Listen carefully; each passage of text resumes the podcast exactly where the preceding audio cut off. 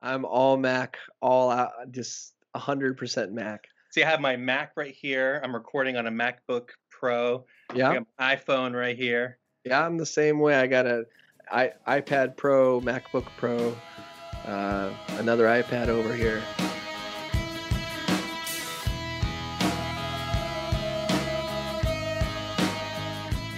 Welcome to Conversation on Tap, a sanguine podcast that seeks to promote intelligent dialogue in an age of echo chambers and self segregation.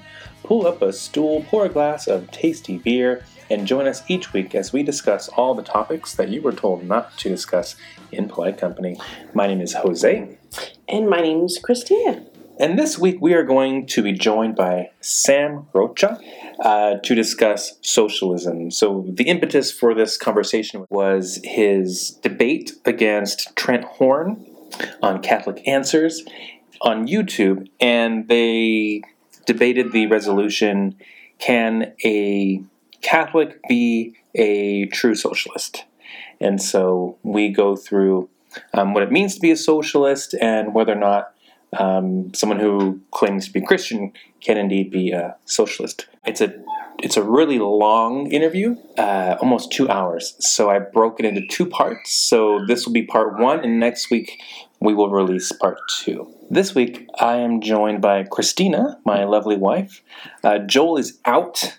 He is, you know, he has a life. He's super busy. Uh, he is actually doing construction on his home. He's working on a hallway bathroom. He's got a bedroom bathroom. He's putting in a new sink, water heater, working on the game room, working on the roof, doing solar panels on his house. It's a whole litany of things that he's doing. So he is exhausted and doing manly things while I'm not doing anything manly at all. You would probably call someone. I would. I would like to help the economy by hiring someone. Oh, there you go. I'm not selfish like Joel. I'm just kidding. Oh my gosh. But uh, before we begin, let's discuss what we are drinking. So, what do you have, Christina? Uh, I have Trader Joe's chai tea latte. And you? I have a glass of wine. It's a Cabernet Sauvignon from J. Lohr, uh, family owned since 1974. Uh, J. Lohr is a local winery. They're out of uh, Paso Robles. Um, we live in an area, thankfully, where there are so many places to go for wine within like an Oh, hour's absolutely. drive. So, Yeah. truly Very, blessed. very, very lucky here. Yeah.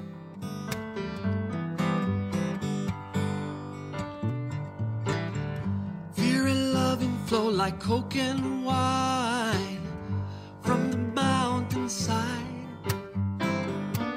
I never knew how. All right, now for the segment of our show that we call Fred Talks. In this segment of our show, Christina and I will each share one thing that we are passionate about for two minutes, though we tend to be a bit long winded, so that isn't a strict time limit. This week, Christina is going to discuss Cancel culture. cancel culture. Now, this should be an entire episode. Joel and I have talked about this in the past, but you want to do it as a Fred Talk, so Yeah, um, I was actually having a discussion the other day with a friend of ours, and we were talking about uh, Bravo firing uh, some of the Vanderpump people there. I believe Stassi, Max, Brett, and Kristen were all fired from the show, and that's all due to you know them making racist remarks or what did Stassi and Kristen do? um, I believe they called and gave a like falsified police report saying that their co-star Faith Mhm. was responsible for a robbery or something crazy, and saying that um, you know she fit the description, which is freaking horrible. Yeah, so Faith happens to be black, Uh huh. and the person in some video, I guess, that was on the news was of a black woman. And so they were upset with her, Mm-hmm. right? There was some conflict going on. And so then they called the police Yeah. on her. Yeah. That's crazy. because they were just being beesies and racist beesies at that. Yeah. So, you know, they got fired. And then, you know, there's Max and Brett, who I think they made some racist comments on Twitter. You know, good for Bravo for firing these people, getting them out of there. But here's where cancel culture comes into the picture. How far do we go with these people who are now famous? First, they're fired from the show. And then I know Stassi lost like her book deal. She has a tour that she was doing, like a comedy tour type of thing. Everybody's dropped her. And same with all these other, you know, people dropped from everything. How far does this go down the line? Is is this atonement enough for what they've done or said, or um, should they continue to be, you know, punished by not being able to be hired from anyone anywhere? Into perpetuity, Right. banned and fired or whatever. Yeah. I think that's where cancel culture comes in because it's well, you did X sin or Right. crime. Right. Now you are heretofore after banned from everything. Yeah. You are hereby banished. Yeah, you're canceled. Delete your account. But I think it's interesting because these were, well, speaking of Stassi and Kristen, two cast members who were on the original cast. Yeah. Oh, geez. The two other ones, Max and Brett, who cares? I wanted them gone anyway. This was just a nice little shove out the door. Yeah. Okay, so, you know, I'm having this discussion with our friend about these people being fired from Vanderpump Rules. And so we struck up the conversation um, about uh, how far the line we go with these Mhm. people. Um, how, how much should they be punished? And um, I think her response was just something along the lines, well, you know, they deserve it. Yeah. And I'm thinking what's happened to them already is completely devastating. Mhm. But why should they be uh, prevented in the future from feeding their mouths? Like, well, I think the comment that she had made was, well, they're fired from the show, but Lisa Vanderpump still employs them in their rest- in her restaurants. yeah, So it's like, okay, they're off the show, but now you want them also fired from their place Yes. of employment. yes, it's not enough that they're fired from the show, but you know, fire them from the job completely and Mhm. Don't hire them for any other jobs or any other shows. And uh, this is a pretty public lesson to Mhm. learn. So I'm, curious to see how this turns out. What's the right answer? Personally, I think we are totally neglecting forgiveness, redemption by only focusing on the punishment, right? hmm There's no opportunity to be redeemed in any sense. Yeah, and that that was more where I was going. You know, leaning towards on that particular conversation. So where Mhm. the other person was Yeah. not as forgiving, or not forgiving at all. Right. Yeah. Um, So that's why cancel culture, I think, is pretty toxic, honestly. Yeah, oh, absolutely. I totally agree. You know, we've all done things in our lives or said things that are just horrific or horrible, but there comes a point of realization and repentance. And we're just aware, you know, moving forward and make changes for the better, whatever, how big, how small the offense was. But, um, so at what point do we acknowledge what we've done, ask for repentance, and repentance means to just completely turn around in the other direction. Mhm. So you're conscious now, Mhm. you're woke, you're educated, and you're moving forward in a positive light in your life. At what point are you forgiven enough? Right. You know? And it is, it's all about for- forgiveness. It's the complete opposite of cancel culture. I'm for forgiveness. Mm-hmm. Agreed. All right. So for my Fred Talk this week, I wanted to discuss a heresy which was put forward in 1899 by Pope Leo the Thirteenth. That always sounds very exciting. A heresy. yes. This particular That's never a good word to hear in No. any context. it's not. This particular heresy is called the Americanism heresy. oh, interesting. So basically, Pope Leo expressed a concern to the American church that Catholics and Christians here in this country were losing their Christian culture, their Christian identity, hmm and instead embracing American values Oh, and American culture. So they were no longer distinct, right? Set apart. They were now assimilated. hmm And that's kind of what America does. America is- treats itself as though it's the best. Americans always think of themselves as the best. And so if you put America as your idol, I mean, at what point did America start thinking that it was best? Because it's a very young country. right? So are we talking like World War One? well, this came out in War II. 1899. Well, that's So crazy. by that point, it was already a problem. Oh wow, I'm almost wondering if it was from the beginning really? that from the from the get go, Americans saw themselves as being special or unique. That might be because they were post Enlightenment. That was the first white privilege in the country, That- by the way. That was definitely Bastards. exactly. so that was over a century ago in 1899. Now I think that problem has actually gotten worse since then. hmm And in fact, I would like to see the church, I would like to see Pope Francis specifically come forward with a new heresy called Trumpism.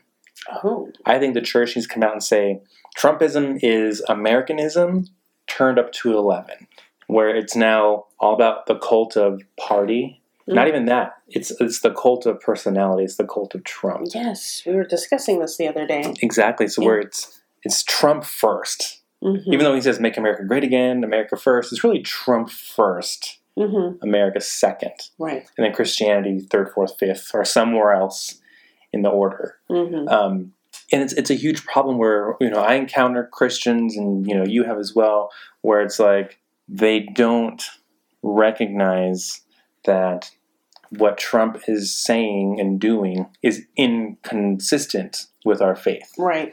but they're so blinded by their their politics that they can listen to Trump talk about building walls, denigrating women, immigrants, you know, so on and so forth Yeah. with his bullying, and think this is perfectly fine for a Christian to do. Right. And um, I mentioned in the last episode where Trump isn't even really a Christian; he's just playing the game. Absolutely. And and I cannot believe that, you know, I've heard some Christians say that he's the new David. Yes, Like that is just my ears burn when I hear that. I mean, he's so far removed from what David and David did some heinous things right. you know back in the day, but uh Trump takes the cake here. Yeah, he really does. And I think um, Joel mentioned that he thinks Trump is the Antichrist. I would I would second that. Yeah, I concur. I, concur, Joel.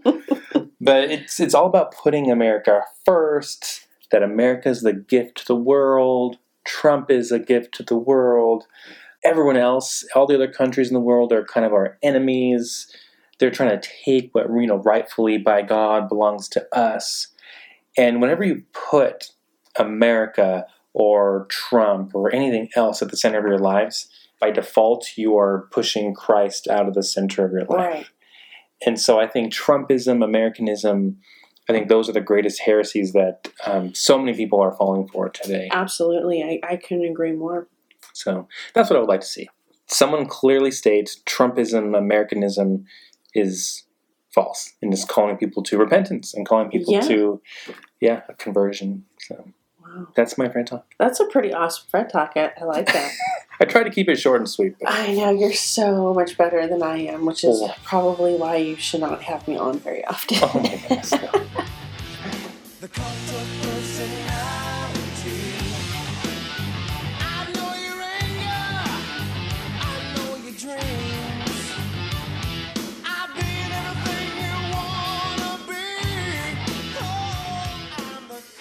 right, so we are joined today by Sam Rocha.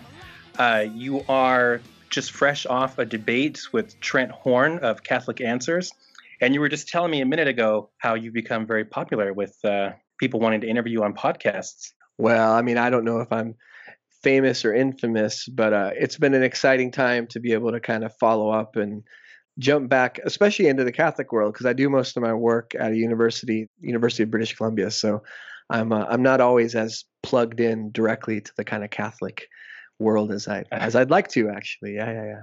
So I'm really excited to have this conversation with you. Um, I'm not a socialist. I'm also not a fan of capitalism. So I'm kind of like a neither nor, I guess. I just I, I want to see, however, our economic system improved and be more just, I guess. hmm So I'm looking forward to our um, discussion here. But first, I just want to say um, I came across you on Twitter maybe a couple months back, and you had posted this picture of like some tacos. And, and you had made a comment basically about you know being kind of stuck in between two worlds, something that I totally related to. Like you were your on the one hand, maybe you're of Hispanic origin, but on the other hand, you're passable like in white culture. Sure. I mean, How- I'm Mexican, man. Um, so now I'm a Texas Mexican. I'm not a California Mexican. uh, I'm a Tejano. Yeah, I mean, my, my, my, my, my parents, my dad's from, from the valley, the Rio Grande Valley. And uh, my mom was born in New Mexico and grew up in the Four Corners. So kind of two different kinds of Mexican American families. Uh, and I grew up in Texas, also in Reynosa, Mexico. I went to primary school there for two years. And then I lived in the Midwest from kind of college. And that's where I got married and where I've been. Now I live in Canada. So I'm like a Texican Canadian. I'm like NAFTA, the modern, the, the um, Mexican American Canadian. Yeah, yeah, yeah. The whole But, North uh, American continent. Totally. Yeah, exactly. Which people forget Mexico is a part of all the time.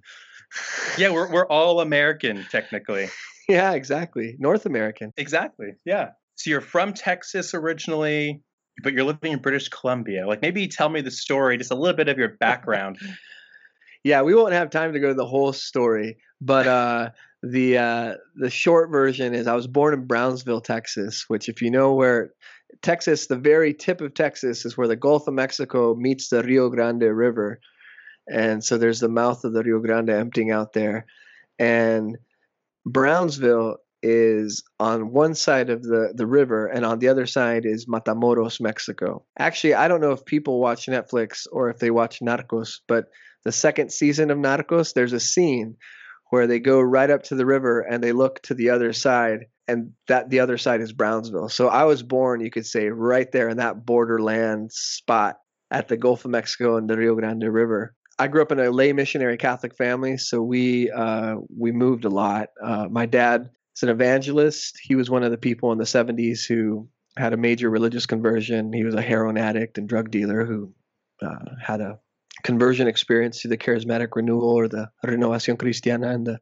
and he became a, a missionary full time and met my mom kind of on the road and so we moved around all the time I, I think i went through like 13 different schools from like first grade to 12th grade we spent some time in mexico we spent some time in the valley i went to most of my high school uh, in brady texas a small town north of san antonio south of san angelo and uh, and then from there i went to franciscan university of steubenville i was a I was a Gates Scholar, so I got a one of the Bill Melinda Millennium Scholarships.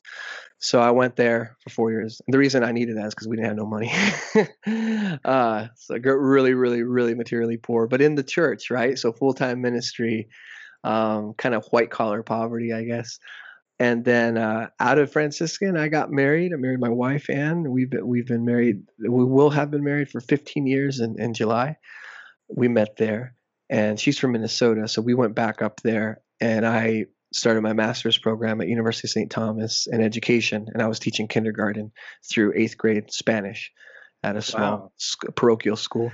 And uh, after I finished my master's there, I kind of became both very interested, but also very critical, I guess, of education. And I pursued some of those interests in the field called philosophy of education. At Franciscan, my major was in philosophy and Spanish literature. So I followed kind of this nexus of education and philosophy at Ohio State University in Columbus, Ohio. So we went back to, to Ohio, even though neither one of us are from there. And I did my uh, my PhD there at Ohio State. So after that, I kind of was on the road as a young early professoriate. So you kind of go to a visiting assistant professorship spot. I was at a spot called Wabash College for two years, and then I got my first tenure track job at University of North Dakota in Grand Forks, North Dakota. I hated it. It was so cold, and the first big good option that came up was uh, University of British Columbia, where I'm at now. And so I, we moved up here in 2014, almost seven years ago. Um, to put it in perspective, this will be my seventh year here. This is the longest I've ever been in one geographic place in my entire life. So in Canada, British Columbia. right now in B in, in Canada is the longest I've been in any one single place at one time in my Wow. entire life. And you know, I'm 37 years old. Uh, I grew up the full time evangelist ministry family, playing in music ministry, um, you know, Mexican, but within kind of these two different expressions of what I think you would see as like the charismatic renewal movement.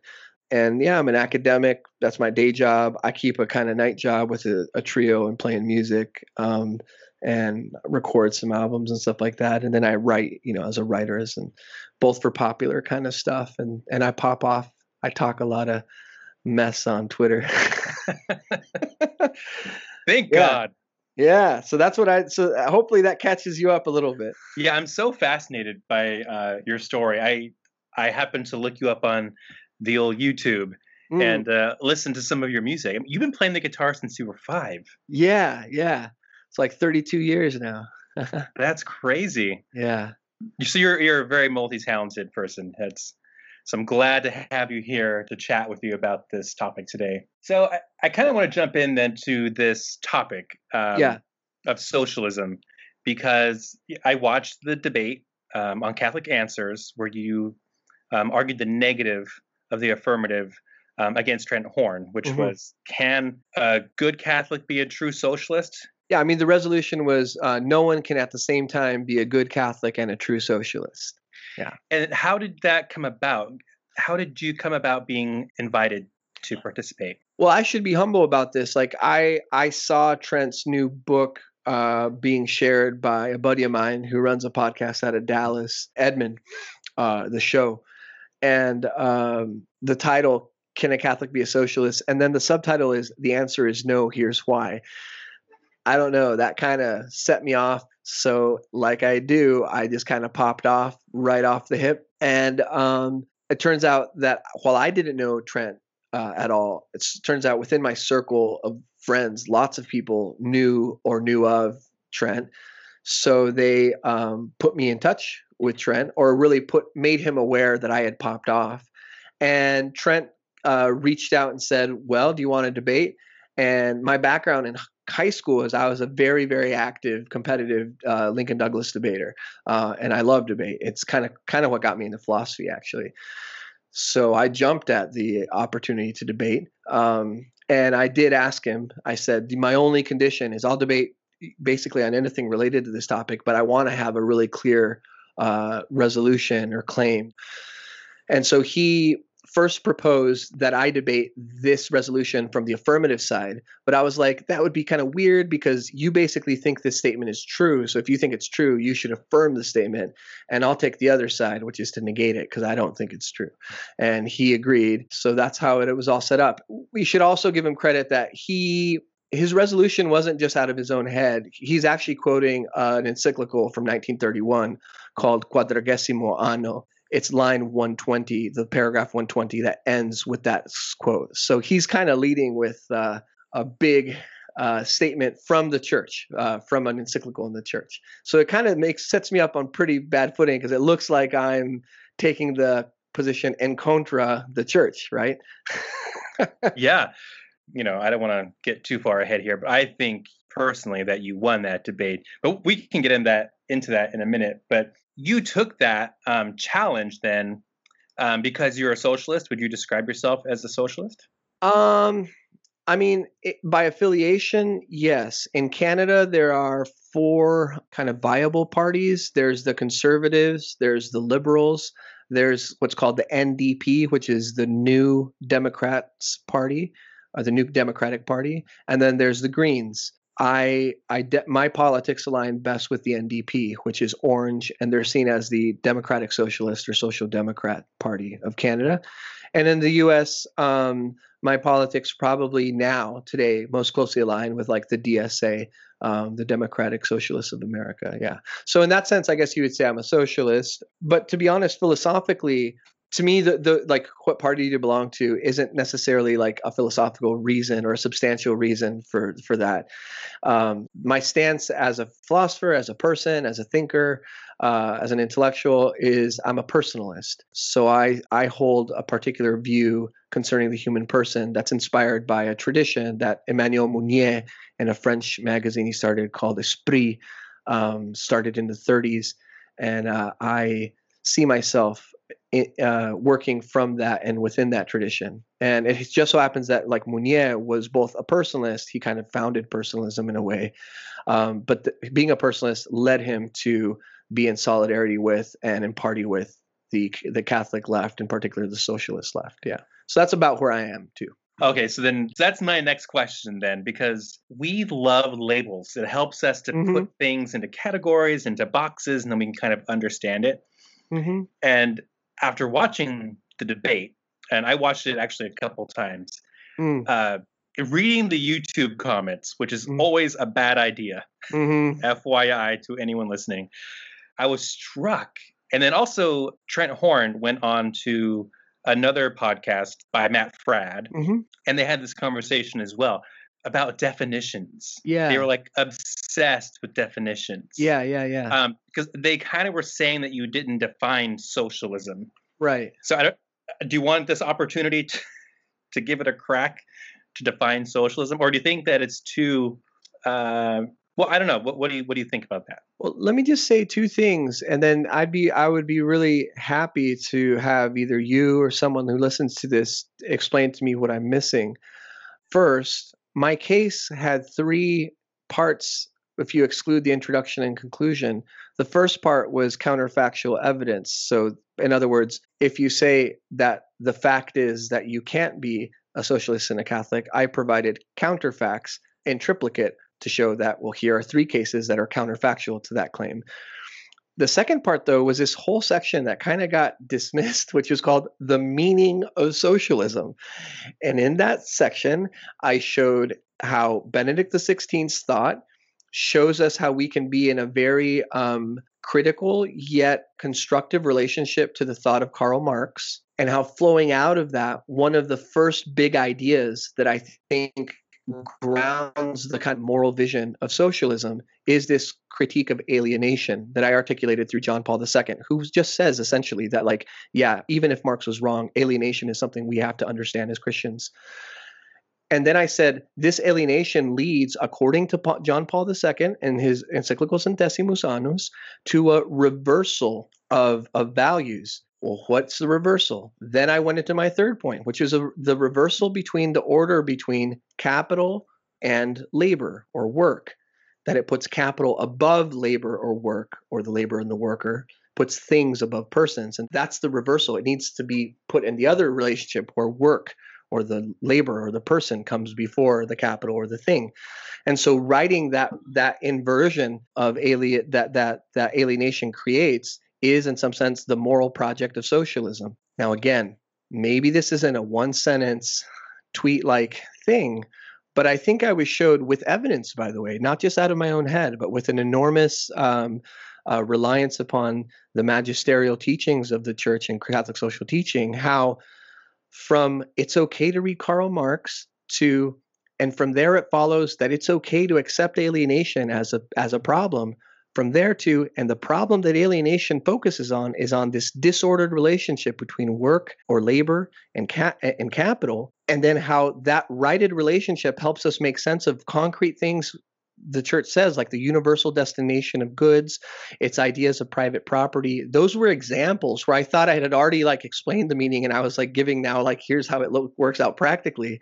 Even all the way to like what are, what is taxation theft?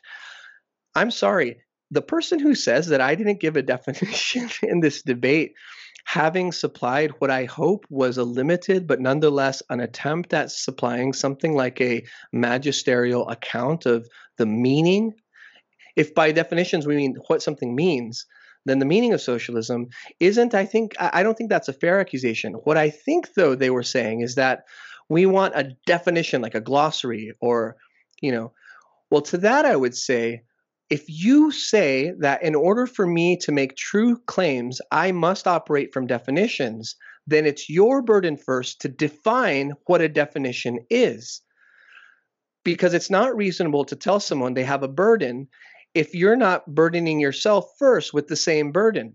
Here's my definition of definitions. My definition of definitions is an adequate description of whatever is being said to be the case. I believe that giving three real examples from Italy, from Brazil, and from Tanzania were three diverse geopolitical examples that describes the thing that I was saying was the case, counterfactual to what was being said couldn't be the case.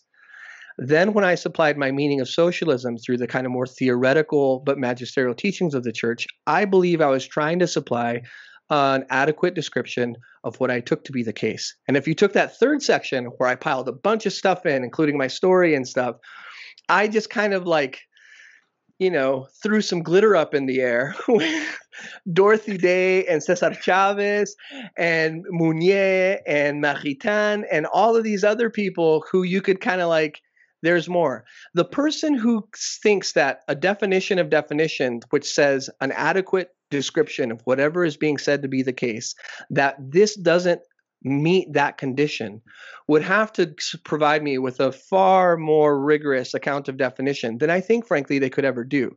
I believe what really happened was this. In the absence of Rocha is owned by facts and logic, they couldn't grab a hold of anything. And yeah, am I slippery? Absolutely. I'm a philosopher. I'm trained. Like read Socrates' dialogues, right? You can't pin him down Yeah. on anything.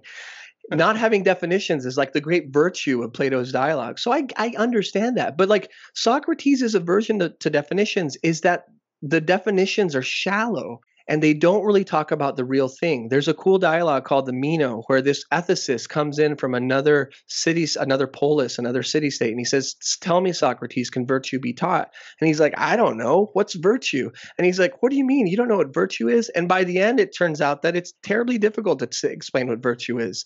Benedict XVI in On Conscience says that according to Plato, the good cannot be known through scholastic words. Does this mean we shouldn't be virtuous? We shouldn't be good because we don't have a definition? Obviously not. We have to give adequate descriptions of whatever is the case. So we point to the lives of people who we believe lived in virtuous ways. We call those the saints, the blesseds, the venerables. Uh, we we point to real things that we can best approximate what is the case. To me, this is a reasonable way to talk to reasonable people about what they can understand a Catholic socialism to be. And the fact that so many people responded so strongly to this as an absence of definitions, to me says probably more about their faulty premises and maybe even out of their kind of unfulfilled desires than it really says about my case as I understand it within my limited ability to understand. But I invite anyone out there in the world to supply me with what I'm missing here, and I'll gladly accept it and revise my view. That was wow. I loved how you just totally owned that right now. Because I was so frustrated when I was reading those comments, as it sounds like you are too. Because I'm like, did you guys miss the debate? Because you, like you just walked through, supplied so many examples and so much information to where I don't see how a definition would have changed the course or altered what you were saying. It's like they were looking for a reason to be against what you were saying. Yeah. It's like they were looking for an out. It's like, oh, you didn't Yeah. define it, so therefore you lost. I don't know. Yeah, yeah, yeah. By the way, there's two other things I would say. One is like if you understand kind of the rules of debate, we're actually not debating each other. It's not personal.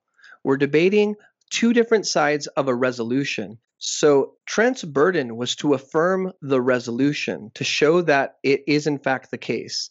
My burden is not to say Trent is is wrong, or, but it's simply to negate the resolution, which means I need to sow enough doubt into the listener's mind to make them suspect that the affirmation of the resolution cannot stand. And if I do that, I fulfill my burden. And on that technical definition, oddly enough, I win the debate, right? Uh-huh. As a kind of trained debater, I have to admit, I was kind of going for the technical win, you know? Um, but I think there's more than just the technical win because this isn't high school and we should probably grow up, you know?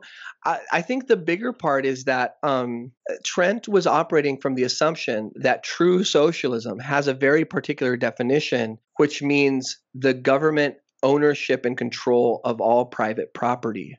First of all, this is a real version of a kind of state socialist, uh, a state state communism, for instance.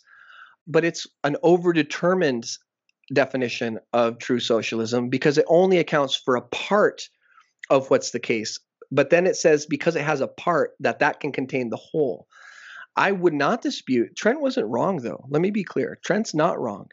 He's absolutely right that the church, especially in 1931, was deeply morally concerned with totalitarian state communism. And it worried that even the moderate socialists were still too close to that offensively atheistic and totalitarian version of politics. And the church spoke forcefully in that.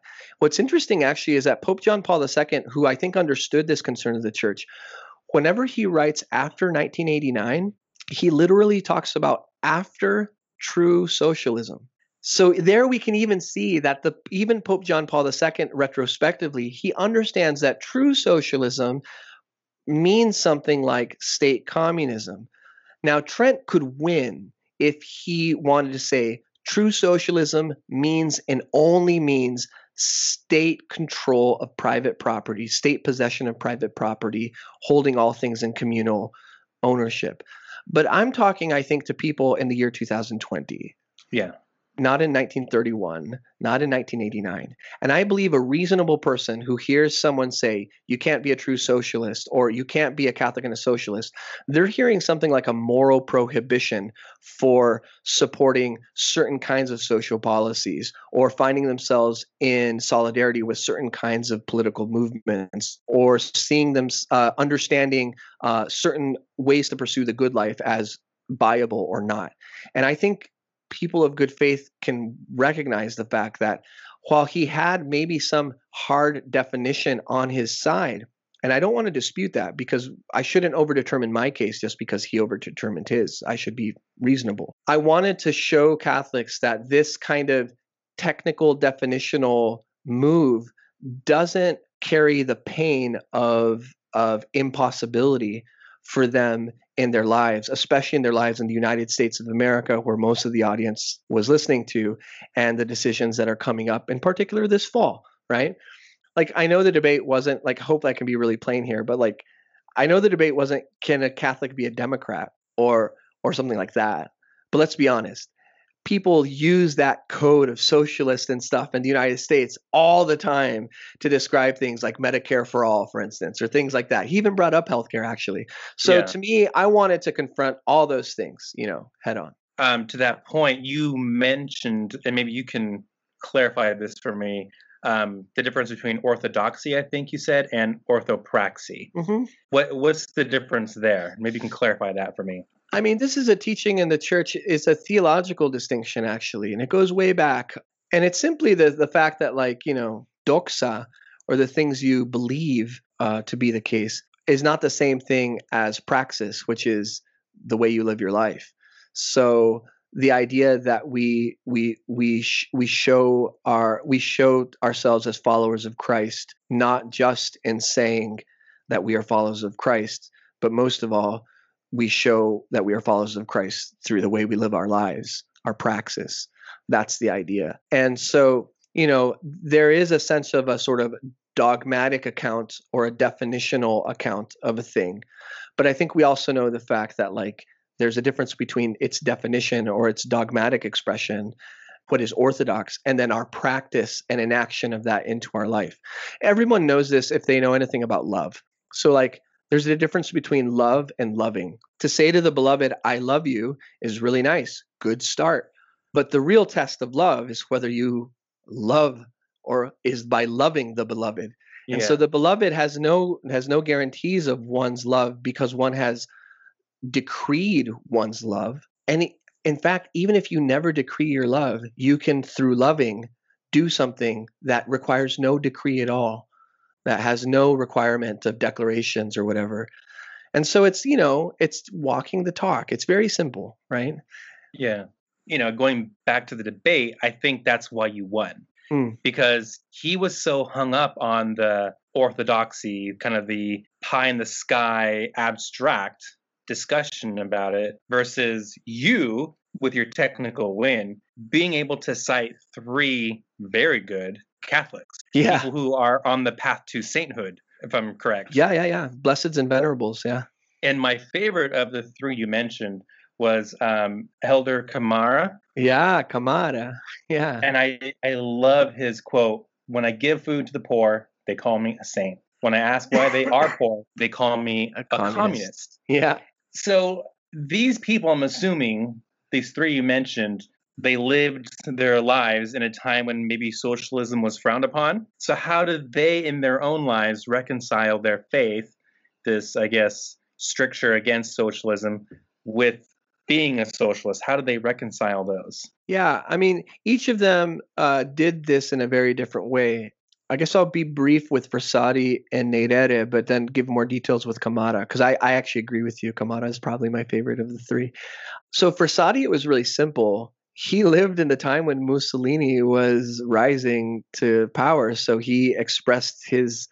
So he was opposed to fascism, and the parties that were opposed to fascism were uh, in general socialism. People forget that, like in the same period of time when Quadragesimo Anno uh, was was promulgated, this was a time when Franco was coming in as a fascist, opposing the socialists of Spain, and the church in many ways. And I think the church, um, uh, the church makes mistakes, um, uh, especially in the in the real temporal world affairs. Eh, The church can get on. You know, we, we've seen this certainly in the United States with the uh, tragedy of the, you know, abuse reports that we have to see. And I don't believe as as Catholics we can look away from this. And and it's true that the church I think made a mistake by backing Franco and the fascists because they believed that there was more hope in that political agenda than there was in the very very secular uh, socialist status quo in Spain.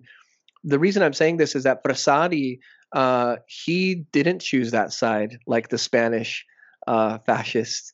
He chose to be on the side of the anti-fascist and on the side of the populists and the socialists. And he punched a fascist actually at a he literally uh, he he didn't He was it. Antifa.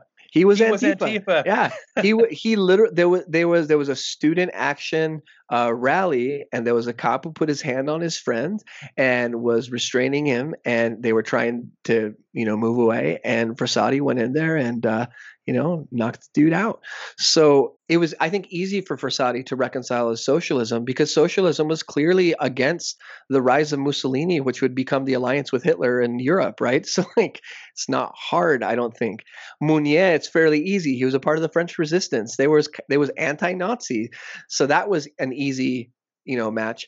Come, uh, is sort of interesting because he was a head of state, and he actually had his own almost philosophical vision of a socialism that was basically a familial socialism. He called it based on this African word called ujamaa, and ujamaa means something like familyhood. The point is that in our own families, there is no private property Mm, true. in our own families, we do not relate to each other using um, the same laws we use externally. Now, the West, uh, Nyerere argued, uh, especially in their colonial uh, divestments of Africa, of its resources and stuff, told Africa that you need to abandon your, your familial African way of life and accept this more developed way of relating to each other, not as family. And he rejected that firmly through a socialism that for him was tied intrinsically to African nationalism. And for him, this was very much rooted also in his Christianity and his Catholicism. So he was a head of state of Tanzania and a socialist head of state. So there you can see it was kind of easy for him too because he was actually like a working member of the party. Camara is different because he's so interesting because he's um, an archbishop of a, of a major diocese in the north of Brazil uh, from 1964 to 1985. So this is during the military regime in Brazil. It's during the the very active anti-socialist time. Freire was exiled from Brazil, who, who is the person who Camara kind of really helped. But this is also the time after Vatican II in the church. And in Latin America, after Vatican II, there were two councils held in, uh, if I'm correct with my dates, uh, 68 and 79 at Medellin in Colombia and Puebla in Mexico. And at these two councils, the bishops, which included Camara, um, especially at Medellin, um, there was a, a, particular theological uh, tradition that was really founded from the heart of Latin America, which is called liberation theology. And I know like people in the US, especially conservatives, they they you know, their heads blow up when you say that. But you should look into the the canonical status. Liberation theology is a canonically accepted theological tradition in the Roman Catholic Church. Has it been critiqued? Yes. So is Thomism. So has Augustinianism. So is everything else. Um, but it is a live option for Catholics, and this idea of liberation theology is is basically the well uh, the way that Camara was able to articulate his socialism, which seemed like communism, but also uh, seemed like sainthood. And where did it come from? For him, it came from the favela. The favela is the same as like ejido for, for like in, in Spanish. The favela was the place where the poorest of the poorest of the poorest of the poor lived. They lived in cardboard boxes and not like homeless, like in the urban, but like in these giant colonies of dispossessed peoples. And they they still live there. Right now, COVID is just just wrecking through the favelas of Rio de Janeiro mm-hmm. under Bolsonaro's watch. Camara's heart believes strongly that we encounter Christ in the poor. And whenever you live with a favela with so many poor people, then the encounter with Christ is by going down there and by meeting people and seeing in their face the face of Christ. This is what I think the reason why he's a venerable, but it's also the reason why he was a socialist. Uh, it's this very, very kind of moral and religious heart for the poor which he had as an archbishop and he and he lived it and he lived in it and that's where the social reality of brazil really jumps up you know uh, but we see it also with like cesar chavez and the, the huelga movement and his advocacy for workers and dorothy day and a lot of the work that Americans did on this be, behalf of the civil rights movement. You know, you look at those pictures of Martin Luther King walking in the streets, and you'll see a lot of habits, a lot of nuns. You'll see a lot of collars, a lot of Roman collars, and that's why, because we're this is this is the Catholic Church too. You know, we we uh, we advocate for these projects, which is a part of the left. You know, Yeah, and so that's what I always find to be so fascinating about conservatives when, you know, they'll refer to socialism as evil. hmm Why is that? Is it because there's this conflation of communism, like totalitarianism, with socialism? To where when they think of socialism, they immediately think of like China. Like I know on the Matt Fradd show with Trent Horn, Matt Fradd's head exploded when you know Trent mentioned that uh, you cited China as not Yeah. an example of socialism. Well, So because it's it's a so lot right obviously not. Because state the, the state communist party in China, uh, the kind of the the legacy of Mao and of the Cultural Revolution and and and and, and that particular approach to communism is state, that is exactly what socialism is opposed to. And it, and by the way, communists hate socialists. You can read Lenin and Mao and Castro and Stalin talk because the socialist position, and maybe this gets closer to what, what people are looking for, it's a realist position. Socialists are not as utopian, you might say, as the anarchists or the distributists or as the communists. They're not waiting for the revolution to come and right everything. The practical realist socialist position is basically that, like, look, global capitalism is not something that we can just get rid of without bringing enormous amounts of suffering. Where I'm from, the maquiladoras are these giant factories that have been placed into a traditionally agrarian valley uh, of, of a river. And they've upended the natural economy to where it no longer relies on oranges and grapefruits and and agricultural crops and now giant tech companies have workers who dri- ride in peceras to these maquiladoras and they work and they get paid very little but m- enough and more regularly than they might have otherwise but then they have all this distance costs they're not living at home. Anyway it's complicated but here's the deal ending capitalism doesn't mean get rid of the maquiladoras and tell everyone they're screwed. They will literally die in the streets right? Socialism says we have to figure out a way to deal with this where we don't kill people by communist takeover revolution whatever but also where we don't just let co- capitalism slowly kill people and their way of life the way it's done for all these years right? And so china is a great example of a place where state communism actually to survive has relied on capitalism through China's very aggressive global capitalist society, through its through its markets, through the stock markets and traded in Beijing and uh, um, and other places, um, and um, and then on top of that, there's this kind of fascist authoritarian aspect of mainland China, as we see in terms of its threats of democrat democracies like Hong Kong, the status of Taiwan, stuff like that. So for the socialists like Frassati, like Camara, like Nyerere, I mean, China fits the bill, you know. Here's another thing too: is that capitalists. If I asked Trent Horn, like, "Are you an anarcho-capitalist?" He'd be like, "No," because I think he's a smart guy. It, you got to be pretty crazy to be an anarcho-capitalist, right? Right. Um, but then, if I said, like, "Are you an Austrian school capitalist or a Chicago school of economics capitalist?" I'm sure. Actually, I don't know. Like, I I think he's probably Chicago, but I could be wrong. And then if I get into that, I could get into little details. In other words, capitalists know that you don't just become capitalist, right? Right. It depends what kind of capitalist you are. And there's bad capitalisms. There's what they call even capitalists will talk about crony capitalism and say that's a bad capitalism. So why can't socialists say there's state communism and that's the bad kind of communism and socialism? We want the good kind. And you can distinguish between our equivalent of Chicago school or our equivalent of Austrian school. And in my case, my school is the church. It's Catholic socialism. So it's not a monolith. There No. are different denominations of socialism. Absolutely. Yeah. Okay. Someone asked me this a couple days ago, and it was an interesting question. Would Jesus have described himself as a socialist? This is a good question. It's actually something that Trent and I, I think, actually agree about. Um, so Trent, in his book, especially, doesn't like people who say the early church were all were all socialists. Uh, David Bentley Hart, for instance, kind of argues this um, in some of his writing. Uh, he has a really interesting and provocative. It's called. Um, I'll have to look it up again, um, but it's a cool essay. I think in Commonweal or in America. But like you know, when we look at the Book of Acts, like uh, Ananias and Sapphira were literally turned to dust by Peter because they withheld their goods from the community. I mean, that's how radical some people point to. Here's why I disagree with those people, and I think Trent is right. I think it's historically anachronistic. If I want to say I'm a realist and I'm about the way we talk about things in 2020, no, I don't think it's fair to say because socialism was invented in the 19th century. It was a reaction to industrialism. It was an inda- a reaction to the modern Western capitalism. I, I think it's anachronistic to say that just because Jesus promoted uh, feeding the poor, uh, uh, feeding the hungry, and, and caring for the poor, that he was a socialist. No, Jesus didn't need to identify as a socialist. By the way, Jesus also is clearly not a capitalist in any way uh, at all. I, I think what we have to understand is that Jesus also wasn't an American.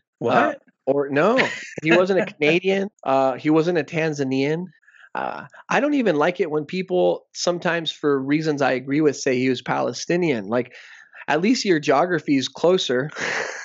I've made that comment myself. yeah, yeah, yeah. Because what is what would be, I guess, more modern day Palestine, but it was not at the time. That's anachronistic. That's right. And so for me, it's like if I'm going to play a certain game, I need to keep, I need to stick by the rules. So no, I wouldn't say Jesus is a socialist, but I do believe that the Christian who wants to follow Christ in 2020 and who reads and meditates on scripture in the light of tradition and especially in the light of our Catholic social teaching um, of the last 130 years, I believe that one will find an enormous amount of sympathy in the church for a kind of politics that would, broadly speaking, be called of the left, and that would not that that would not be as as clearly comfortable on on the right. For instance, the preferential option for the poor, Mhm. which is something we see before Christ. We see in, in, in the Old Testament the, the the the fact that Israel needs to care for the widow, the orphan, and the alien. Right. This is one of the like the the most severe mandates uh, that God gives to His people. The fact that they were enslaved and were freed from slavery. And in order to get free from slavery, really messed with Egypt, like to the point of taking the Pharaoh's own son, like violence and pestilence and all these things, and drowned his army in the sea. Like this is this is what we have. This is our tradition, right? You get to Christ, that option for the poor and the Magnificat. He has cast down the mighty, and you know all that stuff. And we go all the way through, and we look at the early church and its witness in face of the Roman Empire and all this stuff. All I'm trying to say is that the preferential option for the poor is really consistently both practiced and becoming one of our most orthodox pillars. Think about capitalism. Who does who is who is the where is the preferential option under capitalism? It's obviously if it's not for the rich, it's a preferential option for neither the poor nor the rich, but for capital, for this inhuman object out there Right. that accrues value. And to me, like there's something deeply antithetical to the teachings of Christ that capitalism and that a particular vision of political economy from the right has that has to face the moral the moral teaching of the church and i think in that respect certain socialist approach to political economy can really approximate that. And that's why benedict xvi said that the social democracies of europe came really close to you know um, showing the church's teaching. But to your point no i'm not down with uh, calling jesus a socialist. Jesus Yeah. uh, is is the christ and that's about as far as i'll go with that. He was a person. Yes. and a confusing person because he was uh, the Christological mystery, right? God and man. He spoke in Um, parables. Yeah, he didn't give that many definitions either. oh, he would have gotten dings. I know. Oh Yeah. wow, that's funny. Um, but you know, what? okay, to kind of follow that train of thought, though, in the Acts of the Apostles, we see where the early Christian community did sell all their possessions and live um, communally. So, is that kind of like a a source of inspiration for a vision of socialism? I think it's a source of inspiration that we see in our religious orders and the charisms that are lived out in communal life within the church. I think it's always a scandal when the diocesan churches, in particular, like we saw in West Virginia recently, live in opulence amidst, you know, like like you know, whenever you're in Appalachia, living it up as people are. I mean, Appalachia is one of the most economically depressed areas in the United States. Like you know the I think the church has to be very careful about wealth. And she, and Jesus says this to the rich man, right? The rich man says, like, you know, I've kept all the laws. What do I do now? He says, well, easy. Just go sell everything you have, give it to the poor, and come follow me. And he puts his head down and he walks away. You know, so to me, yeah, there's there's something really key about the admonition against and the warnings against the camel's eye and all that stuff. However, one of the reasonable capitalist responses against the argument that the early church was like this kind of model for communism is that people entered into that freely. Now, Ananias and Sapphira probably didn't have a lot of freedom whenever they got pulverized by Peter. but I think I think that that point is important that the the kingdom of God that we seek in intentional community within the church uh, it may not be reasonable to place the same expectation on the world we live in, especially in a world in which not everyone shares the same confessional faith or any faith. At the same time, I do believe there's a there's a fine line between saying yes, I can't force people, but then there is though this project we have of like a nation or a city or a group or like if I invite you over to a party or like there is some sense though of a common good. There is some sense of that like promoting human flourishing and what are those values, right? What's funny to me is that the churches doesn't actually take all of its cues from scripture. It takes a lot of its cues from the pagan philosophers, from Aristotle, from Plato.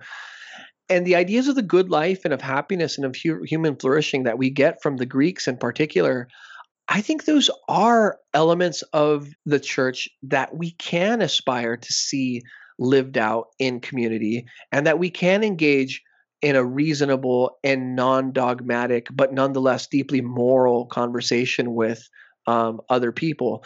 So for me the preferential option for the poor isn't limited to the confines of those who accept hebrew as the foundation for the book of wisdom and accept the teachings of christ in the new testament and blah blah blah blah blah. I believe that the preferential option for the poor is true morally that it is wrong, all things considered, universally and eternally, for the powerful to bring injury upon those who are less powerful for them to, to them. I think the Christian message is a powerful and beautiful examination of that truth, but I don't believe that that truth was somehow non-existent before Christ. And I think as Catholics, we have to be able to also show the humility of bringing the best of our tradition, but realizing that not all of it is exclusive to our tradition. Uh, in this case, many people of goodwill can gather around questions of the good life, of human flourishing, of the common good, and affirm something like the preferential option for the poor. And Catholic socialism, or even socialism beyond Catholic or Christian socialism, that's one manifestation of people who really believe in something like we might that we might call the preferential option for the poor in society. It breaks my heart as a Canadian up here. I'm not really a Canadian, but it's fun to call myself that. When I see you guys sharing your GoFundmes, man, Mm. that kills me. You know, I want to help, and I've had, I've, I've even created some for some of my friends, and I know how, how hard it is to get to the point where you're like putting out a digital hand. But GoFundMe is a corporation Mhm. that collects money off it. Like this is a game, man. And Yeah. it's so tragic to me that the United States lacks the moral vision to realize that there should not be a society pursuing the good life through a corporation called GoFundMe trimming 2% or 6% off of uh, interest rates that you know what I mean? Like that's so messed up, you know, and you're the only Yeah. country in the world right now who does this. No one else does this. It's a to me this is a moral abomination. And that's my socialism. That's why I support things like Medicare for all and universal health care. So let me ask you this then. This is maybe a controversial Yeah. question, but um, okay, this is this is horrible. But let me ask it: Can a good Catholic also be a true capitalist in the truest sense? All right. And once again, we want to thank Sam Rocha for being with us on the podcast. Wow. So look out for part two next week. Yes, part two. It's going to be awesome. The riveting, exciting conclusion to our discussion. And if you want to check out the debate, go ahead onto YouTube. Um, you can find the debate. I will include the link in the show notes. Um, excellent debate as well. So. highly inconvenient. Late have I loved you. Beauty so old, beauty so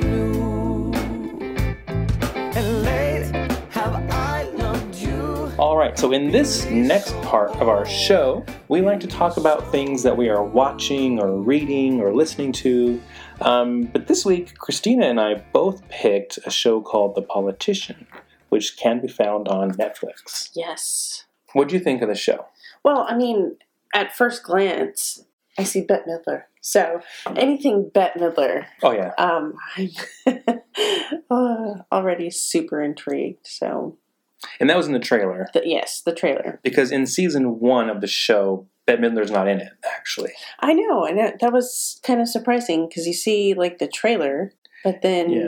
the first complete season did not have her at all. So So to give context, so the politician in season one takes place in Santa Barbara, and Santa Barbara is about an hour south of us. Um, Yeah. The story takes place at the school, St. Sebastian's, mhm. and it focuses on this student, Payton Hobart, who, for his whole life, really, had an aspiration to be president. Mhm. And he's been able to put together a team of students, peers, who also share his dream right. of getting to the White House. Mhm. And uh, the whole season is them running his campaign to be student body president. Mhm. Um, And some of them opposing him. right. It's like high school seniors, you know, but Yeah. they're stabbing each other in the back. There's all Right. kinds of drama and intrigue. And It's extra. yeah, that's a good It's extra. It's, it's a little extra, which I love. yes, it's so good. And so we just started season two. Yeah. And season two is where um, Bet comes in. Bette Midler comes in. Mm. She's the chief of staff Uh-huh. for Judith Light, played by Dede Standish. Yes. and they're New York Assembly people, or she's a, a New York Assembly woman. And at the beginning of the season, she's propositioned to, in the near future, be the vice presidential running mate Mhm. for another politician who wants to be president. Yeah, an Arizona politician. Yeah. So basically, she then doesn't really pay a lot of attention to her district. hmm So this kind of leaves an opening for Payton and his team to challenge her for her seat. Yeah. What do you like about the show? Loved everything. I mean, just from the opening credits and how quirky it is, and the music to um, Ben's character, and just how cutthroat and vicious and Mhm. flamboyant, but yet masculine. I don't know. It's just he's just a really intriguing character. He is. It, and what's interesting to me is that he's almost like a sociopath, Oh, for sure. Where he knows deep down on some level he's not a good person, hmm but he does good things. right. And it's kind of his, I guess, motif through the show. Yes. And like when it boils down to it, like is it better to be a good person who does nothing or does Mhm. bad things, or is Mhm. it better to be like maybe a crabby person who does good things? and so uh, uh, he almost seems inauthentic, and people around him kind of know it, hmm but he does have a passion for doing what's right. Yeah. Like there's a scene where a kid is in the bathroom doing something he should not be doing in the Mm. stall, hmm but he's kind of peeking in on Payton having a discussion, and he's saying like, "I want to be president because I want to help the students at this school." Right. Yeah. So yeah, he does want to make change. He does want to make a difference, but at the same time, his narcissistic ambition Mhm. kind of takes over. It becomes his Achilles heel. Yeah. No spoilers, but, But all the other characters too. I mean, it really Gwyneth Paltrow's in it. oh, she's so good. Yeah. There's also a dynamic in the show where there's a character named Infinity, Mm, yeah. and she supposedly has cancer. Yeah. She has Munchausen by proxy. Well, she's got Munchausen, and her grandmother Oh has yeah. Yeah. Yeah. by proxy. Yes. And um, come to find out, her grandmother has been poisoning this. Wait, wait, wait, Spoilers? Stop the record. I yeah. Are we I don't want to do too. delving too much information out here? Like, should we Let's just watch watch the show. watch the show? It's Yeah, extra. We, we can just talk about every little minute detail, and um, then you know everything about the show, and not have to watch it. So, and you should watch it. It's on Netflix. Yeah. It's a great it, yeah. show. We liked it. Two thumbs up. Well, there's two of us, so I guess four thumbs up. Check it out. Oh my mind?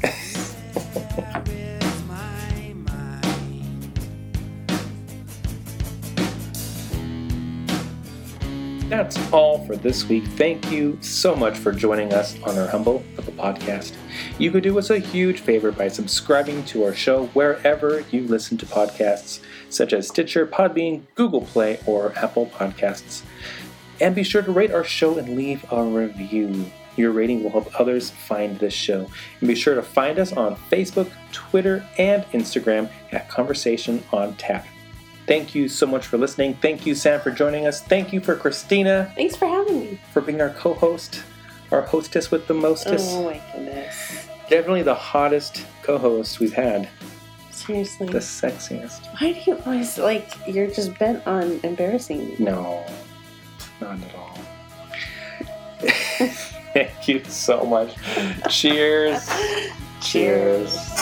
Cheers.